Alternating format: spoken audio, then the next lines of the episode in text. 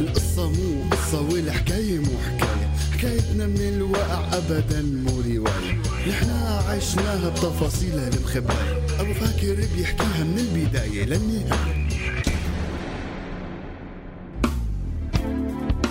حكاية بلد، أب وأم وولد، حياة جديدة بدها تنولد، حكاية سوريا، الروح قبل الجسد.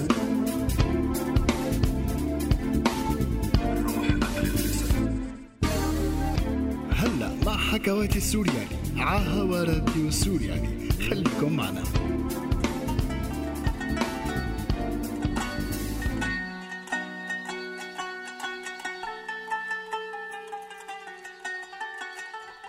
أحياناً الناس بتحس لك على أكتر شي موجة بحياتك، ويمكن يفكروك محظوظ كمان. يسعد أوقاتكم رفقاتي السورياليين. حكايتنا اليوم عن المضحك المبكي، عن أكتر قصة إيجابية ممكن تصير مع شاب سوري بهالمعركة الوحشية يلي عم نعيشها، وبنفس الوقت هي قصة بتوجع كتير. لا أخواتي، لا حزيرة ولا لغز، هاي حكاية زهير، حكاية كتب لنا إياها صديق البرنامج جواد. فرستقولنا قعدتكن حتى نبدأ الحكاية. اليوم وبكرة، اليوم وبكرة، رح نحكي عن بكرة أحلى مبارح. اليوم وبكرة رح نحكي لك يا بلدي كيف تغيرنا وغيرنا، كيف صرنا نحبك أكتر ورجعنا يا بلدي، تجمعنا وعمرنا يلي تدمر.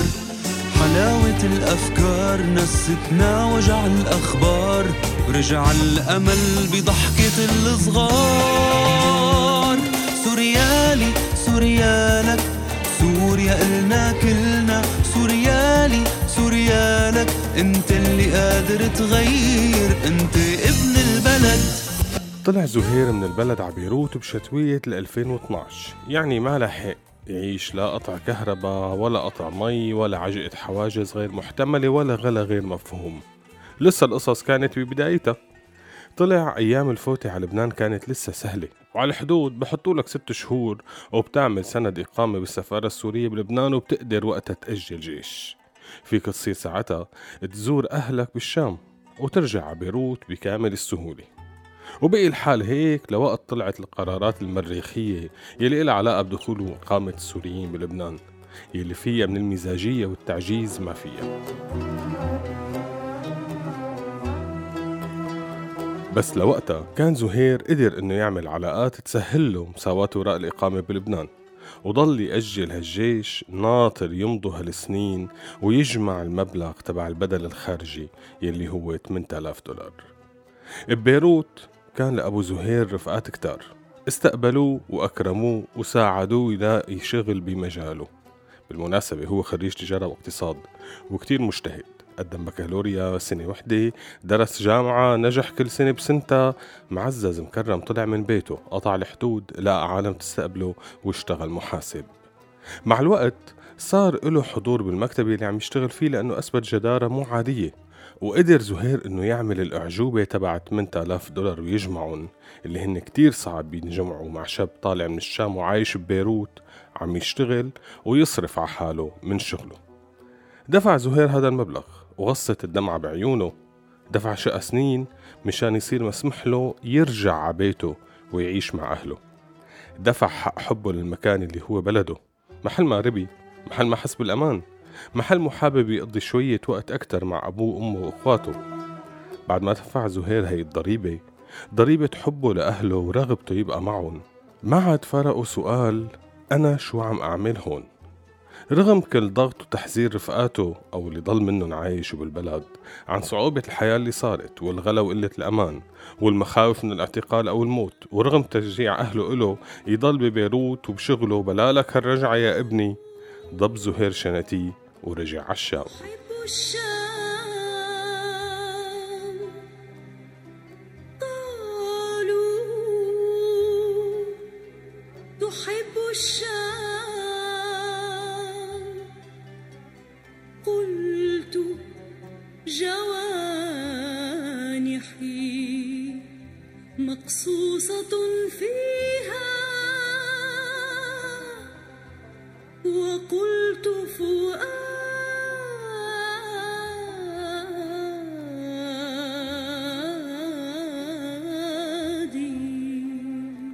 صعب كتير تحب تكون بمكان صارت أي بديهية للحياة فيه تعتبر إنجاز لازم تهني حالك عليه، حتى أنك تتحمم أو تغسل أواعيك صار بدها تخطيط وتوقيت وتنسيق مع باقي أفراد العائلة، مع الجهات المختصة كمان اللي بتتحكم بكل الموارد الحياتية يلي بتحتاجها لتتابع حياتك.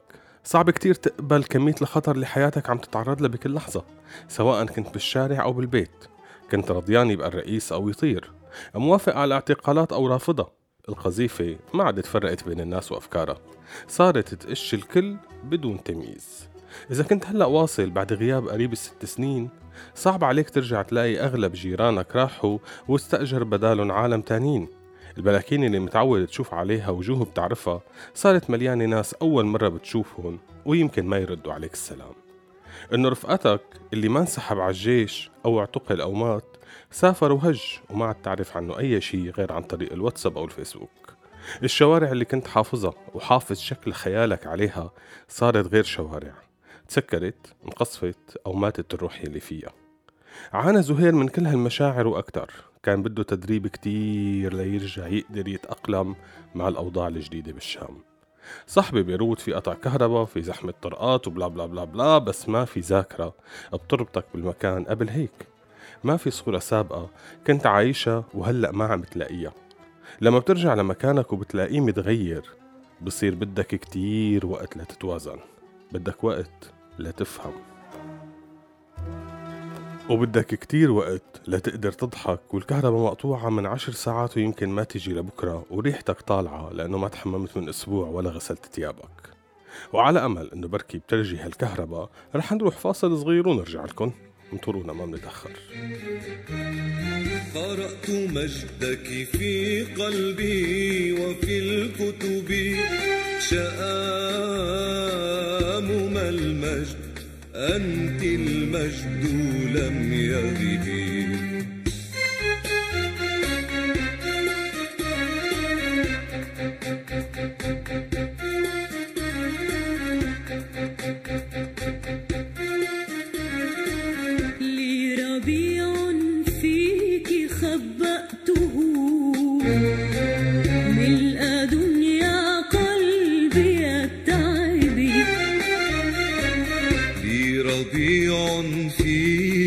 خبأته ملء دنيا قلبي التعبي، يوم عيناها بساط السماء والرماح السود في الهدوء. ايه اخواتي، بنرجع لحكايتنا، حكاية زهير المتفوق دراسياً اللي خلص جامعته وسافر وقدر يجمع البدل النقدي تبع التجنيد الإجباري ورجع عبيته بالشام، وكان بيته بخير وأهله بخير، بس روحه ما عادت بخير. امبارح هو عم يتمشى جنب بيته بلش يحط برنامج لحاله يقدر يعمله ويعيش بدون ما يتأثر كتير بقطع الكهرباء والمي وزحمة الحواجز وعجقة الطرقات. امبارح وهو عم يتمشى مسكوه 2 لابسين مدني، رجعوا له إيديه لورا وثبتوه على الحيط، ولبينا ما فهم انه بدهم يشوفوا تأجيل الجيش وهن فهموا انه هو دافع البدل. كان زهير مو بس فشل انه يتأقلم مع قطع الكهرباء والمي وغيره من الإحباشات، كان زهير فشل بانه حتى يقدر يتأقلم مع الحياة الغريبة اللي وصل ولقاها ناطرته. زهير مو بس عتم قلبه من قطع الكهرباء ولا من 4 ساعات كل يوم بيقضيها على الطريق بعجقة الناس اللي تجمعت بالشام وبعجقة الحواجز اللي بس بتعمل عجقة لتحمي حالها وكل المدينة بتصير درع بشري إلها، ولا عتم قلبه من الغلا والاستغلال ولا من الدخن اللي بالجو نتيجة القصف على غوطة الشام. زهير عتم قلبه من الناس اللي تغيرت، تعب هو عم يرجع يدور على رفيق أو صديق، تعب هو متمني يقعد بجلسة ما يكون فيها خوف أو حلم بالسفر أو الهرب. عتم قلبه من القلوب الكتيرة اللي عتمت بها سنين الماضية.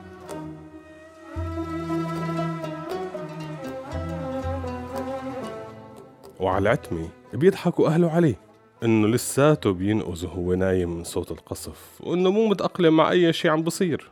زهير ما عم يقدر يفهم إذا هذا القبول والتأقلم هو الصح، أو الصح إنه مو متأقلم ولا عم يقدر يقبل. وإذا عدم القبول صح، كيف بده يكمل حياته هون؟ زهير ترك كيس الشيبس الخارق الحارق ب25 ليرة، رجع ليلاقي العادي يلي بيلبس بين الأسنان ب200 ليرة. ترك سندويش الفلافل ب30 ليرة، رجع لقاها ب300، وما في داعي يفكر ولا حتى فكرة بالتاكسي والخناقة اللي رح يعلق مع الشوفير وقت الحساب.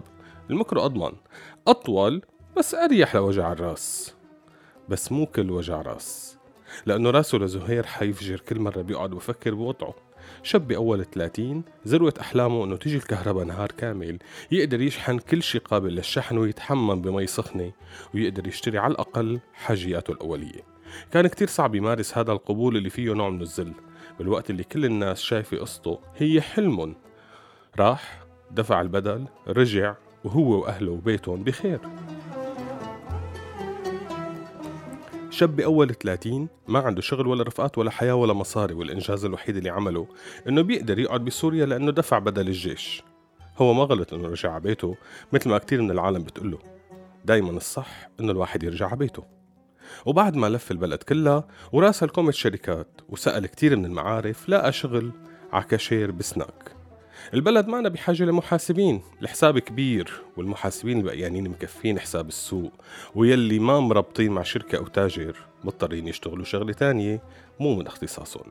وهذا اللي عمله زهير، بلش دوام بهالمحل وبلش يشوف زباين أشكال ألوان، شي متعود عليه، شي أول مرة بيشوفه يسمع لهجته، وأحياناً لهجته المكسرة العاطي على إيراني أو أفغاني أو لبناني. المحل فيه له زباين ثابتين وزباين طيارين، والثابتين بلشت تخلق بينهم وبين زهير صداقة، لأنه هو لطيف ولسانه حلو وذاكرته منيحة، بيحفظ كل واحد شو طلبه وكيف بحب ياخد الطلب. وكتير أوقات من كلمة قاله على التليفون بيعرف مين المتصل وبيقول له بدك الطلب المعتاد ولا شي جديد. ومن هالأصوات اللي حفظها منيح كتير صوت كندا، الصبية اللطيفة اللي بتسلم أول ما بتحكي وبتسأل عن أحواله، بعدين بتطلب الطلب. ولما بتيجي تاخد الطلب بيكون في ابتسامة خجل على وشها ممزوجة بلون أحمر خفيف على الخدود، ولمعة عين لسه فيها أمل ببكرة. شوي شوي بلشت القصة تصير أكتر من قصة لطاف وسلام وكلام، القصة بلشت تفوت بالجد، وزهير قلبه يدق وصار يفكر بكندا بالليل قبل ما ينام ويتذكر صوتها والمرحبة تبعيتها. من حظ زهير المحظوظ إنه كندا حبت زهير، وبلشت تتبادلوا الابتسامة اللي صارت بتحمل معنى تاني، والمرحبة صار إلى غير نغمة، والاتصال ما بقي على رقم المحل، صار على رقم الموبايل الشخصي. واستوى المشروع وتقدم زهير ليطلب إيد كندا من أهلها، بس أهلها رفضوه، ضحكوا على شاب بهالعمر كاشير بسناك ما عنده بيت ولا حق خاتم ولا حلم بالسفر، رغم أنه كتير شباب هيك، بس هن بدهم يأمنوا على بنتهم مع حدا يضمن مستقبلها أو يسفرها لبرا البلد.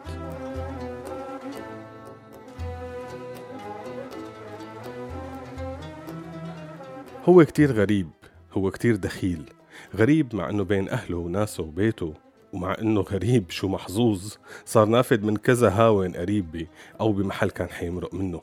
بين ريحة الزيت بالسناك ونق كندا إنه لازم يعملوا شي ليكونوا سوا بمدينة غرقانة بالعتمة أو يلاقوا مكان تاني يهربوله، كمل زهير قصة حياته المحظوظة بنظر ناس ومعترة بنظر غيرهم. استودعناكم. أنا لست الغرد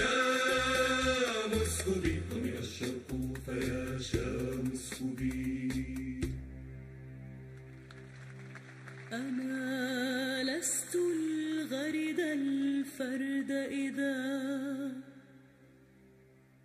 قلت طاب الجرح في شدو الحمام، أنا لست الغرد الفرد إذا قلت طاب الجرح في شدو الحمام، أنا حسبي أنني من جبل